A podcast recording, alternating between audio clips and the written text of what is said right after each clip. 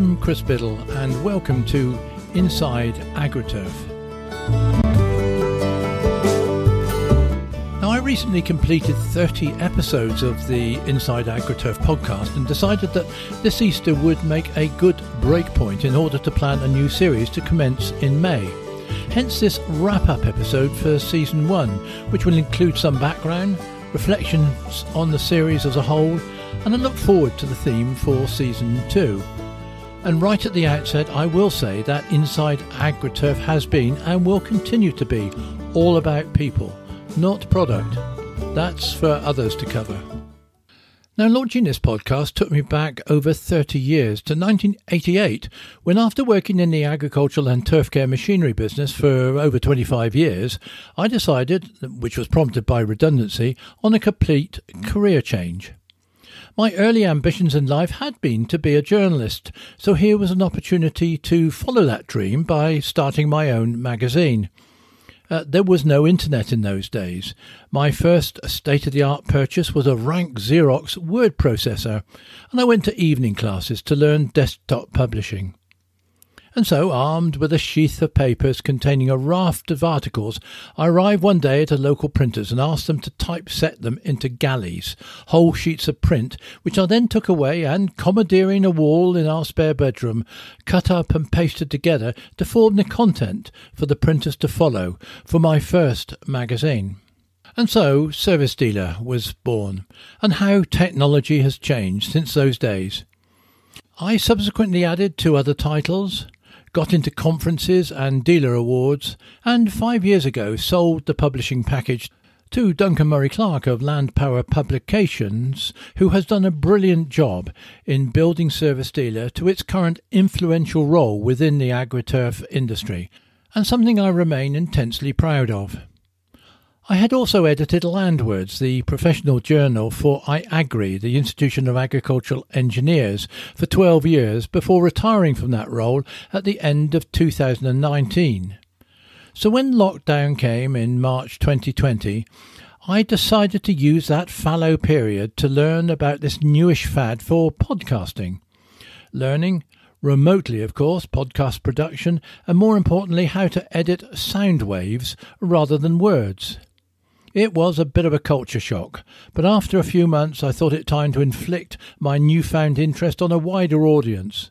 So I'm extremely grateful to Ruth Bailey of the AEA, the Agricultural Engineers Association, and Keith Christian of the British Agricultural and Garden Machinery Association for being my first guests, especially at a time of so much uncertainty as a result of lockdown restrictions across the country the agricultural machinery sector was allowed to continue serving the needs of the farming community, so Ruth and Keith were able to outline the role of trade associations in providing government with a collective industry voice on behalf of manufacturers, dealers, and associated organisations, and then feed that advice and their interpretation back to the industry.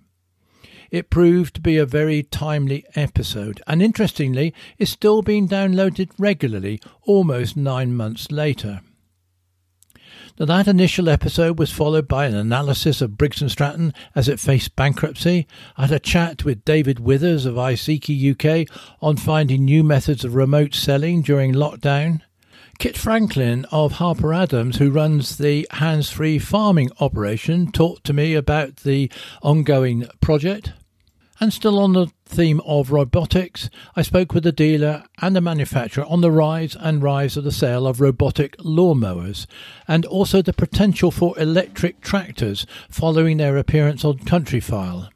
There were episodes with Laz Malin, Paul Hemingway and Peter Arend, the respective presidents of the AEA on behalf of manufacturers, IAgrE, the professional engineering institution, and the dealer association BAGMA. Now, I had to pause the weekly podcasts in October to have my third knee replacement in three years. Uh, and no, I'm not running out of knees. It should be the motto of every technician get it right first time. My first episode on resumption of service was a wide ranging conversation with David Hart, which has subsequently proved to be the most downloaded episode out of all the 30 in Series 1. It was also the most memorable because, just a few minutes after finishing the recording, I opened a press release with the news that two long established dealerships, Chandler's Farm Equipment and Lister Wilder, both holding Massey Ferguson and Kubota franchises, had mutually agreed to an uncoupling of the franchises. Chandler's going with Massey Ferguson, whilst Lister Wilder ended their long association with Agco Products to focus on Kubota. With recording having taken place on Friday for t- transmission on the following Monday, I would indeed look foolish not to have asked David for his reaction, as it would then be all over the press and social media. So I caught up with David a couple of days later and recorded an extra segment which I was able to stitch into the middle of the already completed episode. And that experience, I must say, did add to my learning curve on audio editing techniques. So I've been very fortunate to have attracted a cracking array of guests who have contributed greatly to broadening the insight into this wonderful industry. I caught up with Bob Clements and Sarah Hay, the leading industry consultants in the US, and also with Robin Lenny, with his reflections on retiring as managing director of Stihl GB. Attracting new talent into the industry was the theme of my talk with Richard Charles, the UK and Ireland training manager for the Agco Corporation, which in turn led to a fascinating discussion with Jeremy Gibbs of Forces Farming and ex tank instructor turned dealer technician Will Foster, called From Tanks to Tractors. I taught Brexit and its implications with Paul Butterley of Claymore, with who has got a foot in both camps, and with Eric Hugervorst, the president of CLIMMAR, the Pan European Dealer Association. There were two episodes featuring CEOs of industry organisations. First, Jim Croxton of BIGGA, the British International Golf Greenkeepers Association, discussed the future of shows, whilst Charlie Nicklin, a newly appointed CEO of the Institution of Agricultural Engineers, spoke about his new role and responsibilities. Chris Gibson Anthony Deacon and Gavin Bird provided a dealer view on industry prospects, whilst Andrew Goodacre, the CEO of BIRA, the uh, British Independent Retailers Association, who are the parent of Bagma, had firm views on the future for independent stores. Murray Burton talked about the principles of display and merchandising, whilst Neil Harper, machinery manager of Glendale, was most interesting on his switch from a dealership to being a major customer. And what about the fascinating and inspirational account from Graham Thompson from his home in Iowa on his rise from being a technician with a John Deere dealer in Hampshire to his appointment as a director of John Deere itself, responsible for worldwide strategic planning? And in the final regular episode of Inside AgriTurf, the wise words of Peter Leach, who spent over 40 years with John Deere UK and who was credited as being an important mentor at different stages of their career to several of my guests. So all I can say is, why, what a cast! Which does pose the question how do you match that? And what next? First, although I've been in this industry for almost 60 years, I've learned a tremendous amount during the past few months, and there's still much more to learn. Common themes have emerged, none of them new, like how do we as an industry become better known? How do we attract new talent into an industry which is evolving rapidly into new realms of sophisticated technology? The skills we need now are not those we required 10, 20 years ago. It's all changed. There must be people out there who would have never considered a career in agricultural or turf care machinery, but who do have the skills that we now need. Which also leads me to the theme that I will be developing in season two that of diversity in all its meanings. Now, Paul Hemingway, the president of the Institute of Agricultural Engineers and formerly of JCB, was adamant the challenge for us, obviously, is to get a more diverse intake because we are still very stereotyped as a as a as an industry. From in terms of age or, or skill sets or what? Pretty well everywhere you look at it, but but I think certainly in terms of ethnicity, in terms of it's a male dominated industry, which is fine, but yes. everybody's got different ideas, haven't they? And I mean, I know from my JCB experience, we've taken a lot of girl apprentices on, and you know they're they're tremendous on with fresh ideas, ask questions that, frankly, we wouldn't have thought of asking.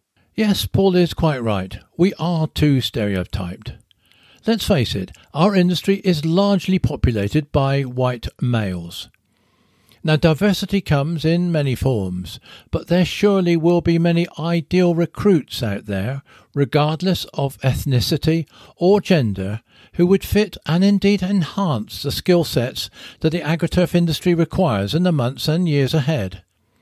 So that will be my main focus for Series 2. Not necessarily exclusively, for I will still seek out people of the moment to talk on the topics of the moment, but I will also aim to talk to those from non stereotypical backgrounds who are already making their mark within the industry. Now, Inside AgriTurf is a niche podcast for a niche audience, but I've been delighted with the feedback I've received. It now has in excess of 1500 unique listeners, individuals who have downloaded one or more episodes, and in 24 different countries. And the listenership is growing. In the eight weeks prior to Easter, it was attracting an average of 74 new listeners every week. So, a big thank you as I look forward to bringing you Series 2. I'm Chris Biddle. Thank you for joining me, and this is Inside AgriTurf.